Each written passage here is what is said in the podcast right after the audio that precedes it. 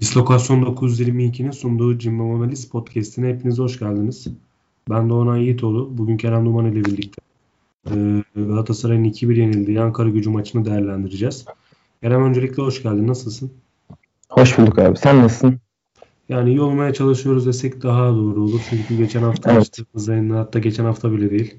4-5 gün önce açtığımız yayın enerjisiyle şu an açtığımız yayın enerjisi haliyle aynı olmuyor. Galatasaray mağlup oldu.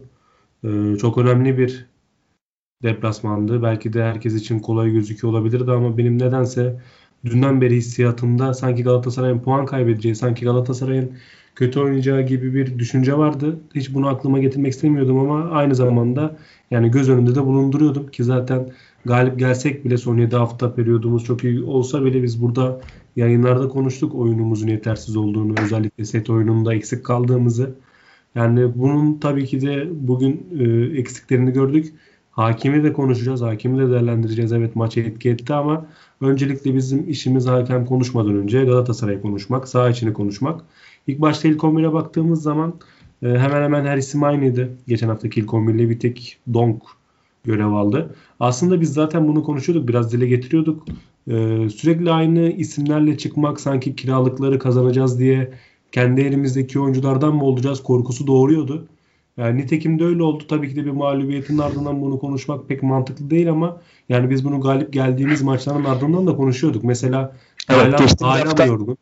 Evet kesinlikle. Geçtiğimiz hafta biz bunun e, 11'i nasıl çıkması gerektiğini, Galatasaray topu ayağına aldığında hakim oyunu nasıl oynaması gerektiğini, e, set oyununu e, geçen hafta çıktığımız 11 ile oynayamayacağımızı geçen hafta da söylemiş olduğumuz için bunu bu hafta söyleyebilmek e, bizim için bir tezat oluşturmuyor veya skor yorumculuğu oluşturmuyor. Biz bunu kazandığımızda da söyledik. Kayb çünkü o zaman da gözüküyordu. Kaybettiğimizde bağırarak e, söyleyebiliriz bunu. Evet evet kesinlikle öyle. Yani az önce dediğim gibi sanki kiralık oyuncuları kazanacağız diye işte Getson'un ritmini yakalayacağız diye e, ya da Etobo'yu orada sağlamlaştıracağız diye. Taylan hala mı yorgun? Feguli geri dönmedi mi? Yani sakatlığı tam geçmedi mi? Aynı zamanda Kerem ne zaman ilk 11'e gelecek? Yedlinar'da uyumu evet iyiydi ama özellikle bugün ilk 5-10 dakikayı pas oyununu iyi yaptık ama daha sonrasında tabii ki de oyun çok aksadı. İstersen bir maç önünü ilk yarı ya da ilk 11'i bir e, değerlendirmek istersen değerlendirebilirsin. Tabii. Yani ilk 11 meselesi geçtiğimiz hafta söylediğimiz gibi tekrarlayalım. E, Galatasaray hakim oyunu oynadığında topu ayağına aldığında ve %65-70'ler gibi e, topa sahip olup rakibinin e, üçüncü bölgede üzerine gitmek ama gitmeyi amaçladığında e, bunu ilk yarıda çok kaliteli ayaklarıyla yapabiliyordu. Özellikle maçın başında yapıyordu. Hep söyledik. Galatasaray ilk yarıları daha iyi oynuyor. ikinci yarıları daha kötü oynuyordu. E, ilk yarı daha çok gol pozisyonu bulup ikinci yarı daha az gol pozisyonu üretiyordu. Bunu ligde e, Galatasaray'dan başka yapan takım yoktu. Diğer tüm takımlar ikinci yarı ilk yarıya göre daha fazla gol şansı buluyorlardı. Gol beklentisinde XG'de. Bunu bir tek Galatasaray yapamıyordu. Neden? Oyuncuların yaşlı olmasından. E, ama bu yaşlı oyuncuların e, teknik kapasiteleri ve işte pas oyunları, set oyununu iyi kurmaları Galatasaray'ı ilk yarılarda skora götürüyordu. E, şimdi geçtiğimiz haftaki maça bakınca bu haftaki maç da aynı şekilde.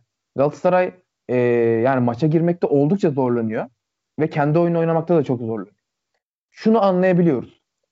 E, kötü zeminli Kasımpaşa maçı ve e, topa hakim olduğunda, rakipler kapandığında açmakta zorlanan bir Alanya'ya karşı Galatasaray'ın e, sert bir orta saha, mücadeleci, driplingçi bir orta saha ve e, hani topu istememesi gayet normal karşılayabilirdik. Bu 11 ile çıkmasını normal karşılayabilirdik.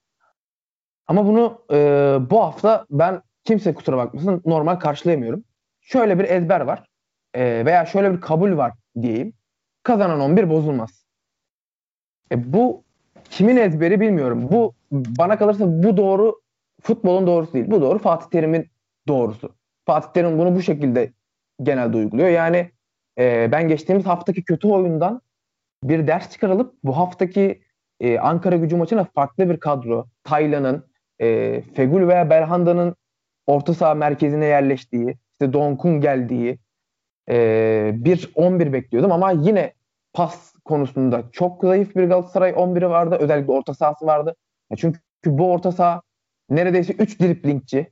Etebo, e, Emre Kılıç ve Getson. Üçü de driplingçi. Üçü de ayağın yani pas yeteneği çok yüksek olan oyuncular değiller. Burada Galatasaray çok aradı. Pasör oyuncularını, Taylan'ı, işte oraya top atabilecek, araya top atabilecek oyuncularını veya işte e, sağ kanattaki o bizi yıllardır ihya eden Belhanda Fegoli uyumunu bunları Galatasaray hiç yapamadı. Tamam e, sağ kanattan biraz Getson, Arda, Yetlin ilk 15-20 dakika fena başlamadılar. Ama e, fena başlamadığım bir maçta işte Onyekuru ile bir iki tane pozisyon da bulmuştum ilk yarı. Geçen maça göre belki birazcık daha iyi girmiştim maça. Ama e, ne görüyoruz? Geçen maçta çok kötü oyna, e, oynadı. Pozisyon bulamadığı halde %65-70'lerle topa sahip olan bir Galatasaray. Bu hafta e, dakika 25 Galatasaray %55'te falan ancak topa sahip. Topu hakimiyetini zor geçirebilmiş. E, yine kendi yarı sahasında oldukça top çeviren bir Galatasaray. Muhammed'le yine topu buluşturmakta zorlanan bir Galatasaray. Zaman zaman işte Onyekuru'ya uzun vurmayı deniyorsun. Onyekuru birkaç tane kontrol hatası yaptı. Birkaç tane işte e, topu tuttu, iyi değerlendiremedi falan. Bunlar oldu ama e, ilk yarı işte geçtiğimiz hafta ne dedik? Muhammed bireysel e, becerisi, bireysel e, performansı olmasa Galatasaray bu maçı ilk yarı 0-0 bitirdi. Falcao olsaydı Muhammed olmasaydı muhtemelen bu maç 0-0 biterdi demiştik geçen hafta. Bu hafta işte Muhammed de şey değil, e, peygamber değil. İsmi de Muhammed gene de öyle söyleyelim. Peygamber değil. Her hafta seni kurtarabilecek bir e, futbolcu yok. Zaten dünyada yok. E, işte Muhammed bu hafta ekstra bir iş yapmadığında devreye 0-0 gidiyorsun. Bir tane de işte o tartışmalı pozisyon 1-0 geride giriyorsun. Geçen hafta oynadığın maçta 2-0 içeride girdin. E, peki skorlar tam tersi, oyunlar tam tersi mi? Değil. Oyunlar aynı. E, bunu çözmek lazımdı bana kalırsa. Hocanın ben bunu çözmesini bekliyordum. İlk 11 çıktığın, ilk 11 gördüğümde de hayal kırıklığına uğradım. E, senin söylediğin gibi Galatasaray bu, bu maça konsantre girdi. İşte e, geçtiğimiz hafta işte tüm kadronun e, Ankara'ya götürülmesi, işte takımda bir dayanışma göstergeleri, bir konsantrasyon var gibi ben sosyal medyada e, bunu algıladım. Ama 11'i gördüğümde yenileceğimizin korkusu seni bastığı gibi beni de bastı. Nitekim de e, maç sonucu da öyle oldu. E, bunları konuştuk. İlk yarı durum belliydi. E, Galatasaray'ın ihtiyacı belliydi. Fegoli'yi Galatasaray yani çok ihtiyacı vardı. Belhanda'ya çok ihtiyacı vardı ilk yarı bittiğinde. Fatih Terim ne yaptı? Ee, bana kalırsa orta sahada en çok aksayan oyuncu olan Getson'u çıkarmak yerine Emre Kılıncı çıkardı. Sonrasında sarı kartlı Yetlin'i çıkarıp Nines'i aldı. Ve Falcao'yu oyuna soktu. 4-4-2'ye döndü. Şimdi Getson Ötebo 4-4-2'si yani Alanya'ya karşı oynayabileceğim bir 4-4-2 oynay olabilir. Tabii ki Falcao'yu dışarıda bırakıyorum. Başka bir e, çift forvetle 4-4-2 Alanya'ya karşı oynayabilirsin veya ne bileyim Şampiyonlar Ligi'nde çok güçlü bir rakibine karşı böyle bir 4-4-2 deneyebilirsin. Ki normal şartlarda e, bu orta sahanı paramparça ederler senin de. Bu da böyle bir 4-4-2'li çıkarsan bu kadar pas opsiyonunu, pas yeteneği düşük bir 4-4-2'li çıkarsan. Ama neyse hadi e, mantık olarak böyle olabilir diyelim. Ama yani senin topu ayağına alman gereken bir maçta 4-4-2 çıkıyorsun. Topu uzun vuruyorsun. Dönen topta seken topu alamıyorsun. Orta sahada iki kişiyle boş kalıyorsun. Lopyenis'e atılan bir uzun top. Markao zaten tek başına kaldığında asla hızlı bir savunma oyuncusunu geçirmemesi e, söz konusu bile olamaz. Birebir kaldığında Markao sağ gösterip sola çalımlı, çalımlayabilecek birazcık hızlı olan her oyuncu Markao'yu pozisyonu zaten geçer. Ki Lobyanis'e de geçti. Raşat Muhammed de geçer. Ricardo Gomez de geçer. Tüm oyuncular geçebilir Markao'yu o şekilde. Penaltı yaptırır. Veya işte bu şekilde karşı karşıya çok net bir pozisyon bulur. Lobyanis'e de o şekilde golü buldu. Ondan sonrasında bir kırmızı kart. Hakem kararlarını sonra tartışacağız diye e, hakemin e, kararını atlıyorum. Ondan sonra fal, ileride Falcao'nun olduğu e, kanatlarda Kerem ve Onyekuru'nun olduğu, merkezde de pas, pasör olmayan oyuncuların olduğu bir Galatasaray 4-4-1'i e, işte Marka Donka veriyor. Donk yanına Etaba giriyor. Getson giriyor oraya. Orada kendi aralarında biraz paslaşıyorlar. Çıkamıyorlar. Çıkarabilecek adam yok. Yani sen o üçlü orta sahayla bu pas yeteneği düşük oyuncularla zaten çok kolay çıkamıyorsun bu e, orta saha baskısından. İkinci bölge baskısından, blok presten. 4-4-2'de Getson Etebo çıkmaya çalışıyordun orada. Çıkamıyorsun doğal olarak. Daha sonra e, Fegüliler falan girdi de çok geç olmuştu. Falcao'ya yani Galatasaray'ın hücum planı şu. Mustafa Muhammed kırmızı kart gördükten sonra. Donk Falcao'ya uzun top yolluyor. Galatasaray buna kaldı yani. Çünkü çıkamıyorsun. Pasla çıkamıyorsun. Falcao'ya uzun top yolluyorsun. Falcao dünyadaki hiçbir stoperi şu an hızıyla geçip o topu orada tutabilecek bir adam da değil. Yani evet 10 kişi kaldın. Evet demoralizesin. Evet işler yanlış gitti. Panik var. Ama bu kadar da plansızlık olmaz saha içerisinde.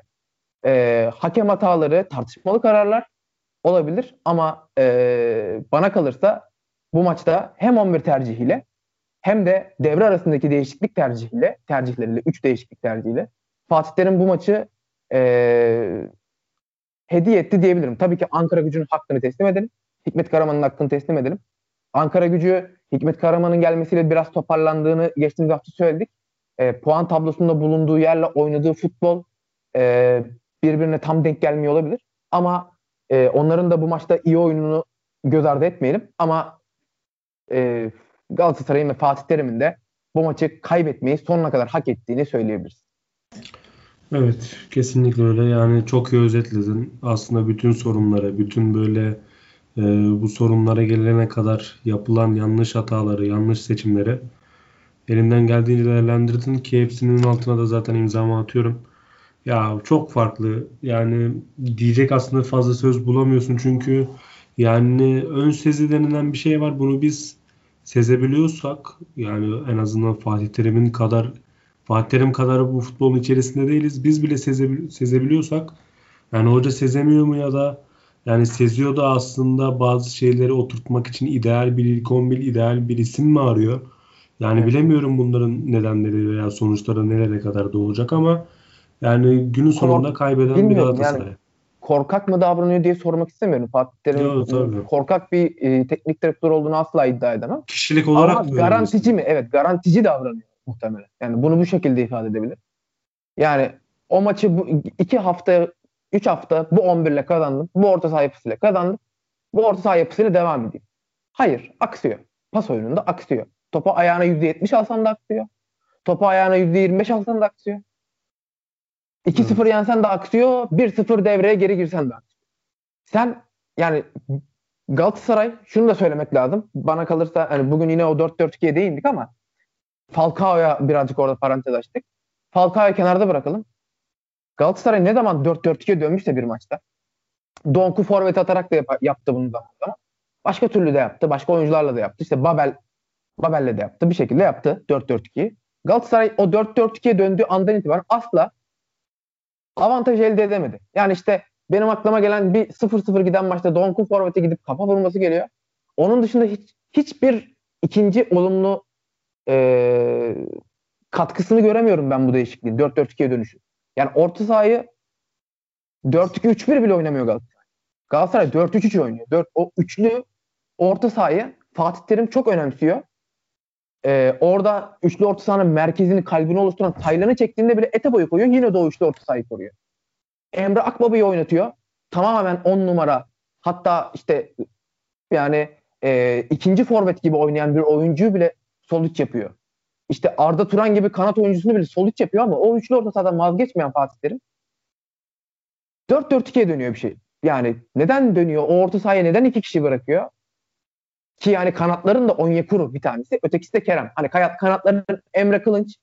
Ötekisi Arda Turan olsa hadi neyse. Ne bileyim bir kanadın Ömer Bayram olsa öteki kanadın Emre Kılınç olsa böyle daha orta saha karakterli. Merkez orta saha da oynayabilen. Nasıl Galatasaray o 4-4-2 oynadığı Erman Derli, işte kanatta Emre Çolak'ın, Engin Baytar'ın, işte Engin Baytar, Riera'nın olduğu orta saha karakterli kanat oyuncularının olduğu bir 4-4-2 oynasan sen ve işte ileride de Elmander gibi bir oyuncun olursa yani orta saha gibi orta sahaya katkı verecek kadar pres yapan mücadeleci bir oyuncun olursa hem sen orada orta sahaya e, hem kanatlarınla hem de e, merkezindeki kalitenle Selçuk Melo'yla o orta sahayı çok güzel götürürsün. İyi bir de bir oyun oynarsın. Ama elinde Etebo Jetson. Kanatların Onyekuru şey. Yani 4-4-2 bile değil. Bu 4-2-4. Kerem de forvet karakterli bir oyuncu. Onyekuru da forvet karakterli bir oyuncu. Bu 4-4-2 de değil. Düzeltelim 4-2-4. Galatasaray 4-2-4'e 0-0 iken Ankara gücüne karşı bu kadar paniğe düşmesine gerek var mıydı? Dakika 80'de 4-2-4'e dönse ben Fatih Terim'e kızmam. 1-0 gerideyken. O zaman 4-4-2'ye dön. İşte içeri şişir Muhammed indirsin Falcao vursun. Olabilir. Açamıyorsundur oyunu. Bunu bir tercih olarak algılarım ki az önce bahsettiğimiz o e, Donk'un forvete gönderilmesi olayı da son 5 dakika 10 dakikada olmuş çaresizlikten olmuş bir şeydir. Bazen çaresizlikler içerisinde değişik şeyler denemek olur. Bunu anlarım. Yapacak bir şeyin yoktur. Hamlelerini yapmışsındır. İşte Galatasaray ilk yarı iyi pas oyunu oynayamamıştır. İkinci yarı pas oyunu oynayabilecek önemli ayaklarını sahaya almışsındır. Galatasaray yine bir şey yapamamıştır. Son çare bunu denersin. Asla laf etmem. Ama sen ikinci yarı oyun planını 4-4-2'ye göre kuruyorsan Muhammed Falcao'ya göre kur- kuruyorsan yani kusura bakmasın Fatih Terim yani Falcao gibi bir oyuncu yani Monaco'da 4-4-2 iyi oynadı ama o Monaco'nun yapısını biliyoruz. Galatasaray'da asla 4-4-2 oynayabilecek durumda değil. Fizik olarak Monaco'daki halinde çok düşük. Topu asla ayağına tutamıyor. Hiç olumlu sahaya girdiğinden beri hiç olumlu bir şey yapamadı. Ve işin kötüsü önümüzdeki haftada mecburen biz Falcao ile muhtemelen 11 çıkacağız. Ben Babel'in 11 çıkmasını asla beklemiyorum. Muhtemelen önümüzdeki hafta Sivas'ta, Sivas'la pardon e, Arena'da Sivas'ta karşılaştığımız maçta Falcao 11 çıkacak ve yine biz Galatasaray takımının Falcao'ya topu götüremediğini dinleyeceğiz Galatasaray taraftarlarına. Ama halbuki atılan topları alma konusunda, stoperlere üstünlük sağlama konusunda değil Mustafa Muhammed. Cagney'den bile çok çok geride. Bugün belki e, 4-4-1 kaldığımızda, 10 kişi kaldığımızda Cagney olsaydı bile bir şekilde belki golü yapabilir derdim. Çünkü Cagney değişik bir adam. Öngörülemez bir adam. Bir forvetin öngörülemez olması önemli bir şeydir. Ama Falcao ile 4-4-1 oynadığında ben asla Falcao sayesinde özellikle gole bulabileceğimizi düşünmedim. Ee, sadece 11 tercih değil. Bir 11 tercih yaparsın. Yanlıştır. Bunu çabuk görürsün. Doğrusuna çevirmeye çalışırsın. Yine kazanamazsın. Bunu da az eleştirirdim. Ama bugünkü şeyi daha çok eleştiriyorum. Fatih Hoca'yı daha çok eleştiriyorum bugünkü tercihlerini. Ee, bir de şöyle bir şey var. Hakem pozisyonlarını konuşmadan önce bunu da peşinden söyleyeyim. Çünkü pozisyonlara yapacağım yorumlar bu yorumumu etkilesin istemiyorum değiş yani dinleyicilerin gözünde. Şöyle bir ezber var bir de taraftarlarımızın gözünde. Bundan da nefret ediyorum. İşte rakip takım oyuncuları aynı hareketleri yapıyor. İşte Rozier sürekli sarı kartlı pozisyon yapıyor. Serdar sürekli sarı kartlı pozisyonlar içerisine giriyor. Onlar dirsek atıyor, bir şey yapıyor. Kırmızı kart verilmiyor. Galatasaray olunca kırmızı kart veriliyor. Bırakın objektif olmayı, hocaya kızmayı da takımını savunun, arkasında dur. Bu benim en anlayamadığım taraftar mantalitesi. Yani şimdi burada ben suçu Fatih Terim'in de tabii ki o teknik direktör olarak e, Galatasaray'ın haklarını korumak işte bu Türkiye'de süre gelmiş bir şeydir. Teknik direktör olarak feveran edip kolayına kaçmak da kolaydır. Herkes de bunu yapar. Bugün Fatih Terim de muhtemelen basın toplantısını dinlemedim ama Fatih Terim de hakemle ilgili mutlaka bir şeyler söyleyecektir. Ama Fatih Terim'in de Galatasaray taraftarının da bugünkü mağlubiyeti tamamen hatalı kararlara bağlaması da e, malumun inkarıdır. Ortada bir malum var. Ortada çok açık bir gerçek var. Galatasaray bugün yanlış bir 11 ile çıktı. Yanlış değişiklikler yaptı. Hocanın müdahaleleri takımı ileriye değil belki geriye götürdü.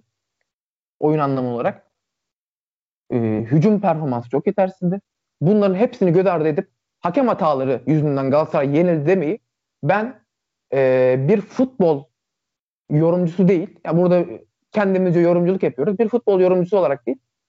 Bir seyirci olarak bile asla kabul edemem. Evet. Kesinlikle öyle. Yani zaten şimdi şöyle bir şey var. Yani o söylediğine değineyim biraz. Ya işte geçen hafta o takımdaki şu oyuncu böyle bir pozisyon yaptı ama bu hakem e, bu kararı verdi ama bugün bizim maçımızda bu oyuncu böyle bir hareket yaptı ama takım ayrımcılığı oldu. Şu hakem farklı karar verdi.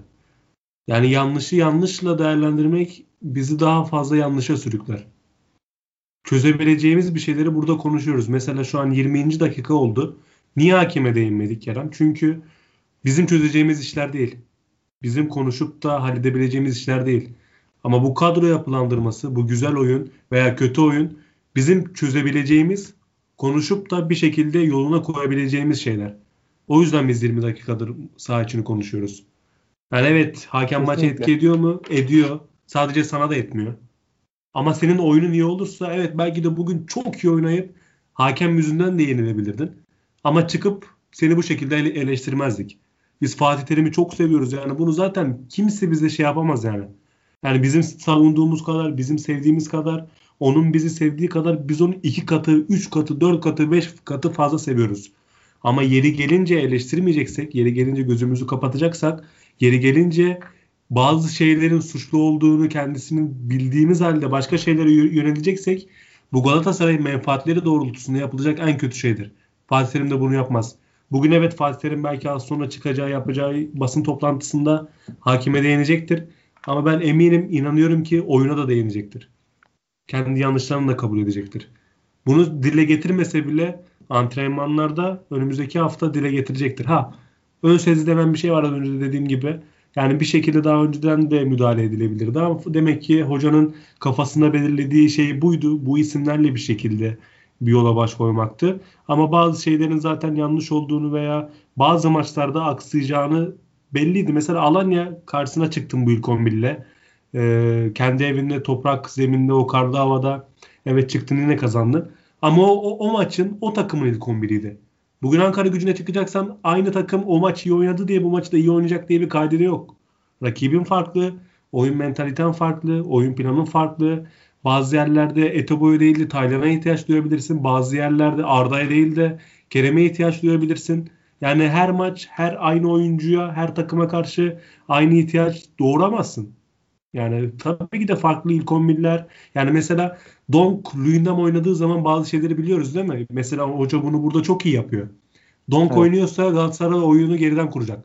Luyendam oynayacaksa Galatasaray derin savunma yapacak. Adam karşılayacak. Yani bunu yapabiliyoruz. Sadece bu Luyendam'a e, Donk olayı değil. Bunu yeri gelince her mevki için, her isim için yapman gerekiyor. Ama bundan sonra tabii ki de hala lideriz. Evet Beşiktaş'ın maç eksiği var ama Kerem'in son dakikada attığı golle en azından averaj olarak bir şekilde iki farklı muhalif olsaydık e, Beşiktaş şu andan lider olacaktı ama Kerem'in son golü aslında biraz bize hayat verdi. Tabii ki de bu maçı acilen unutmamız gerekiyor. E, çünkü başka şekilde toparlayamazsınız. Evet hakeme de değineceğiz ama son olarak e, sana şunu sorayım. Oyun içi alakalı. Çünkü daha sonrasında hakeme değinip kapatacağız. E, artık Kerem'i ilk 11'de bekliyor musun? Ee, önümüzdeki hafta bence bu hafta attığı golle e, oyun içine katkısıyla da önümüzdeki hafta 11'de olmayı kesin hak ediyor. Ama e, yine de Kerem 11'de diyemiyorum. Neden diyemiyorum?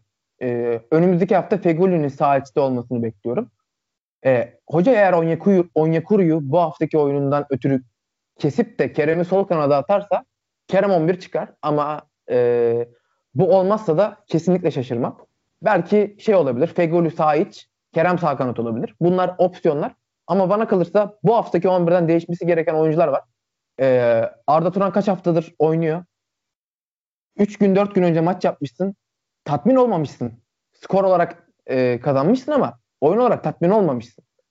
Hem yorulmuşsun hem de hazır bu kadro bu oyun oynamaya hazır değil. Müsait değil. Sen bu değişiklikleri yapabilecek bir teknik direktörsün. Ben Fatih Terim'in bunu tespit etmiş olmasını beklerim. Biraz hayal kırıklığına uğradım açıkçası. Ee, İnşallah Kerem önümüzdeki hafta 11'de olur. İnşallah Galatasaray farklı bir oyun oynar. Ee, yani Falcao olacak mı olmayacak mı bunları da tabii ki değerlendirmek çok hmm. e, yani gerçekten bu mesele benim oldukça canımı sıkıyor artık. Ama senin söylediğin gibi umarım e, bu bizim geleceğimiz için hayırlı sonuçlara e, yol açar. Hem hocanın hem de e, hocanın gözünü açması bile bizim için kıymetli bir şey olur diye ümit ediyorum. Evet kesinlikle öyle. Şöyle e, biraz da 5 dakikaya yakın bir hakem değerlendirelim. Arda'nın pozisyonundan baş, başlayalım istersen. Yani şimdi orada e, maçı canlıda izledik. E, müdahale geldikten hemen sonra bir düdük çaldı. Penaltı düdüğü. E, pozisyonu izledikten sonra şöyle bir şeye ben aslında e, merakım oluştu. Harekete mi çaldın? Elle, eline çarptı diye mi çaldın? Bence harekete çaldı. Ama pozisyon içerisinde e, hareketten penaltı değil ben elden penaltı olduğunu düşünüyorum. Ama hakemi buna Arda'nın pozisyonuna müdahalesine çaldığını düşünüyorum ama bence pozisyon ve müdahale olarak penaltı niteliğinde değil bana göre. Ama el var ama ona çaldığını da düşünmüyorum. Ya evet e, iki konu içinde tartışmalı. Yani eğer elden verdiysen hani vücuttan seken top el olarak değerlendirilmiyordu. E, müdahaleden verdiysen müdahale penaltı olması için yeterli mi? E, pozisyonun tamamına bakınca e, yani şey derinlemesini incelemediğin zaman ha evet penaltı diyebilirsin. Ama neden penaltı olduğunu anlamaya çalıştığında bana kalırsa ikisi de yeterli durmuyor. E, bu da dediğimiz e, gri dediğimiz pozisyonlardan biri. Penaltı verilemez mi? Verilebilir. Verilmesi imkansız saçmalık bir karar mı? Saçmalık bir karar değil. Ama e, bana kalırsa altı tam olarak dolan bir karar da değil. E, ben ben e, hani yorumcular birazcık böyle söylüyor ya. Hadi biz de öyle söylemiş olalım. Ben vermezdim bu pozisyonu penaltı değil diye de e, değerlendirdim. Evet. Ee, daha sonrasında Mustafa Muhammed'in kırmızı kart gördüğü bir pozisyon var.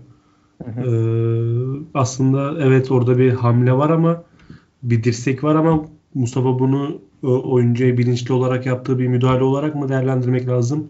Ee, yoksa kendini korumak için veya ikili mücadeleye girdiği için yaptığı bir hamle mi olarak değerlendirmek lazım? Hadi diyelim ki niyet olarak değerlendiriyorsun. Mustafa Muhammed'in orada kötü bir niyeti var. Bunun niyetin, hareketin e, şiddeti çok mu yüksekti ki kırmızı kart verdin? E, aslında bu soruların cevapları sence nedir? Ee, şöyle bana kalırsa e, yani orada Mustafa Muhammed'in kesinlikle e, normal vücut pozisyon alışında. Çünkü top geldiği zaman özellikle hücum oyuncularında bunu daha çok görürüz. Böyle genişleyerek savunma oyuncusunun e, çünkü savunma oyuncusuyla birlikte gidiyor topa. Genişleyerek kendine alan açma, açmak ister hücum oyuncuları özellikle. Bu çok da normal bir şeydir. Mustafa Muhammed orada normal vücut pozisyonunu alıyor. Ee, Ankara gücü oyuncusu onun dirseğine doğru gelip çarpıyor ve yere düşüyor. Ee, hakem açısından değerlendirecek olduğumda yani hakem yüze gelen bir dirsek görüyor. Yüze gelen hem de oyuncuyla da çarpışma birazcık şiddeti yüksek olduğu için yüze gelen bir dirsek ve şiddeti yüksek kırmızı kart. Hakem için bu böyle çok kolay gözüküyor. Ama pozisyon içerisi maalesef o kadar kolay değil. Ee, peki şimdi ben burada Halil Umut Meler'e orta hakeme kızmıyorum diyebilirim. Böyle değerlendirdim de. Peki buna var müdahale edemez miydi sorusu geliyor aklıma. Ee, bu sorunun cevabı da hayır edemezdi. Neden? Çünkü e, biliyoruz var protokolü hakemin e, kesinlikle hatalı olduğu pozisyonlara, büyük oranda hatalı olduğu pozisyonlara daha çok müdahale eden bir e, sistem, var sistemi. Var hakemlere de bu şekilde bir şey veriyor. İşte yani bu pozisyonu tekrar bak diye bir tavsiye veriyor. Şimdi bu pozisyonda yüze gelen bir dirsek var. Bu, bu sene sadece Türkiye'de değil, dünyanın her yerinde e, yüze gelen müdahaleler konusunda işte sporcu sağlığı için falan çok fazla uyarılmış hakemler. Zırt pırt kart çıkıyor. Olan olmayan her şey sarı kart çıkıyor zaten. Bunu biliyoruz. E, bu pozisyonda birazcık sertlik de var. Direkt yüze geliyor dirsek. Var protokolü işte oyuncunun niyeti rakip takım oyuncusunun buna gelip çarpması gibi bu pozisyonu değerlendirmez. Hakemin orada kararına saygı duyup pozisyona müdahale etmez. Burada VAR'a kızmıyorum. Halil Ümit Meleler'e de pozisyonun e, kaba, kaba görünüşüne göre kırmızı vermesine de çok fazla kızamıyorum ama yani burada da hiç sertlik niyeti olmayan, hiç e, rakip oyuncusunun orada olduğunun e, rakip oyuncusuna e, ham, müdahale yapmaya çalışmayan bir oyuncunun sırf o çarpışma nedeniyle oyuncunun kendisini çarpması nedeniyle kırmızı kart görüyor olması bana kalırsa çok ağır. E, eğer bir değerlendirme hakkaniyetli bir değerlendirme yapılacak olsaydı buna sarı kart verilmesi gerekirdi bana kalırsa. Evet. Sen ne düşünüyorsun? Yani evet dediklerin doğru. Ben pozisyonu izlediğim zaman e, canlı izledim. Daha sonrasında sosyal medyaya düştüğü zaman da izledim. İlk başta söylediğin gibi hani böyle forvetlerin bir pozisyon alması vardır. Yani direkt bir hamle olarak değil de Mustafa Muhammed zaten biraz yani sadece dirsek e, hareketine bakmayalım vücudunu da geniş alıyor. Evet yani, yani vücud... orada aslında kollarını açacak Mustafa evet, Muhammed. Evet. Kollarını dirseklerine kadar açarken oyuncuyla çarpışıyor. Dirseğe gelmiş gibi oluyor. Halbuki Mustafa Muhammed orada pozisyon alırken kollarını açacak. O kollarını açması da e, rakip savunma oyuncusuna göre kollarıyla ve fiziğiyle e, üstünlük kurma çabasıdır. Dünyanın en doğal şeyidir. Futbolun en doğal e, hareketlerinden Ki biridir. ayaklarıyla da ayaklarıyla aynı, aynı zamanda topa hükmetmek istiyor. Evet. Ee, bir şekilde Topa hem kendini hakimiyetini hem de, de alıyor yani. Evet evet kesinlikle öyle ama yani hadi diyelim ki Mustafa Muhammed orada sert bir hamle yaptı veya istemediği bir halde e, bulundu ama yani bunun minimum veya maksimum çıkabileceği en fazla kart sarı olmalı rengi. Yani kırmızı bana çok ağır geldi ki yani aslında böyle söylemek istemiyorum. Gerçekten böyle düşünüp böyle söylemek istemiyorum ama yani gerçekten bizim Türk futboluna iyi oyuncu hiç hiç yakışmıyor. Hiç hak etmiyorlar. Gerçekten hiç hak etmiyorlar. Yani tamam belki hak ettiği bir pozisyonda kırmızı kart yani bazı pozisyonlar konuşmaya değmez. Yani kırmızıdır. Herkes için kırmızıdır. Ve herkes için penaltıdır. Ama böyle pozisyonlarda en azından yani bir şekilde izle veya daha fazla görüş, daha fazla konuş. Yani bu adam geldi burada bu kadar sükse yaptı. Yazıktır ya. Yani oyuncunun hakkına girmektir bu. Tamam abi yine sen kırmızıyı ver. Ama böyle yani hem penaltıda aynısını yaptın ya. Saniyelik karar verip düdük çaldın ya. Saniyelik karar. E sen zaten saniyelik karar verme diye senin kenarına taç çizgi taç çizgisinin arkasına var koydular. Sen saniyelik karar verme diye. Yani aslında fazla böyle ağır eleştiri, ağır eleştiri yapmak istemiyorum ama yani genel neticede bu Fatih Terim de açıklama yapmış. İstersen biraz okuyayım. Yani evet, biraz açıklamalarından önce ufacık şeye de değinelim istersen. Donk'un, e, Kerem'in attığı golde Donk'un bir de Falcao'nun pozisyonuna değinelim istersen. Falcao'nun pozisyonunda bana kalırsa e, penaltı falan yok. Falcao orada e, aldığı ilk hamlede kendini atmaya çalışıyor. İşte rakip oyuncusunun orada ellerinin Falcao'nun üzerinde olmasından ötürü işte Falcao penaltı bekliyor e, taraftar ama Falcao çok ucuz atıyor kendini yere. E, o pozisyonu çok fazla ben e, değerlendirmek istemiyorum. Benim esas değerlendirmek istediğim pozisyon şey e, Donk Donk'un orada topu çalması ve Kerem'e aktarması, Kerem'in e, gol atması. O pozisyonda evet. normal şartlarda e, ne olurdu? Galatasaray bu kararlarla mağdur edilmiş demeyeyim hadi. Bu Galatasaray'ın aleyhine bir pe- penaltı bir de kırmızı kart çalmış olan bir hakem e, o pozisyonda tabii ki de devam verir. Evet. E, bu kararları çalmamış olsaydı hakem muhtemelen o pozisyonu keserdi. O pozisyonun devamında gol ol, e, pozisyon aksın, devamında ne olursa olsun işte gol olsun veya olmasın ondan sonra e, kararı vereyim, düdüğü çalayım demez. Buna da adım gibi eminim. Kırmızı kart ve penaltıyı verdiği için hakem o pozisyonu oynattı. Daha sonra VAR'dan da herhangi bir uyarı gelmedi. Normal şartlarda o pozisyonu hemen düdükle durdururdu. Galatasaray bu pozisyona girememiş olurdu. Ee, bu pozisyonu da bu şekilde yorumlayayım ben. Sen ne diyorsun? O pozisyon sana göre foul müydü? Sen nasıl değerlendiriyorsun? Yani evet yani biz normal yorumladığımız zaman zaten bazı şeyleri söyleyebiliyoruz. Bence de penaltı değil. Ama daha sonrasında yine sosyal medyada izledikten sonra zaten yani birçok gündem girdiğiniz zaman sadece Galatasaray Ankara gücü maçı. Ee, ona veren hakem niye buna vermedi gibi bir tartışma oluyor ama yine bu az önce de dile getirildiği gibi yanlışı yanlış doğurmak yanlıştan başka bir şey elde ettirmez size. Yani o yüzden bence de penaltı verilmeyecek bir pozisyondu. Kerem'in golünde de o tek çalımı, tek dokunuşu bile yetti. Gerçekten çok atik, çok pratik bir oyuncu Kerem. Kendisini daha fazla ilk 11'de görmek istiyoruz. Ee, son olarak böyle birkaç e, hem Fatih Terim'in hem Abdurrahim Albayrak'ın hem de Arda Turan'ın birkaç e, yorumlarını okuyayım istersen. Onlar üzerinden de biraz değerlendirip yayınımızı kapatırız. Tabii. Şimdi Fatih Terim'in ilk başta açıklamalarında gelecek olursak Vardaki korkusundan Cüneyt abisini çağıramaz. O onu çağırmaz. Bizim yüreğimiz her şeye yeter demiş. Aynı zamanda biz bunları çok yaşadık. Allah'a şükür hepsinin altından kalktık. Arada bir mağlubiyet olacak. Futbolu bize öğretmeye kalkmasınlar demiş. Ee, bugün tuzağa düşürüldük. Bizim iyi veya kötü oyunumuz kimseyi ilgilendirmez. Doğru karar yanlış karar herkesi ilgilendirir. Sen beni 57. dakikada 10 kişi bırakamazsın. Hangisi kırmızı kart? Yumruk vurdum. Kırmızı kart. Elimi çıkardım. Hafif bu da kırmızı kart demiş. Biz yine tribünlerle oynadık. Biz kime gidersek seyirciyle oynuyoruz ama biz her şeye uyuyoruz. Kimseye de tek kelime etmiyoruz. Gözlemci ve temsilciyle konuştum. Kuralı tam öğrenmek için. O bir ara tartışma oluyor yöneticilerle. Evet. evet. Onu onu dile getiriyor Fatih Terim. Aynı zamanda penaltı Hiçbirimiz penaltılarda ortak kararda kalamıyoruz. Geçen sene Beşiktaş deplasmanında Vida'nın eline çarpan topu Cüneyt Çakır bize öyle bir izah etti ki az daha özür dileyecektik. Bu top ele nereden geliyor? Kendisi de vardı duruyor. Açıklamalarında bulunmuş Fatih Terim. Değinmek istediğin bir şey var mı? E, yok işte az önce söylediklerimiz paralelinde konuşmalar yapmış hoca.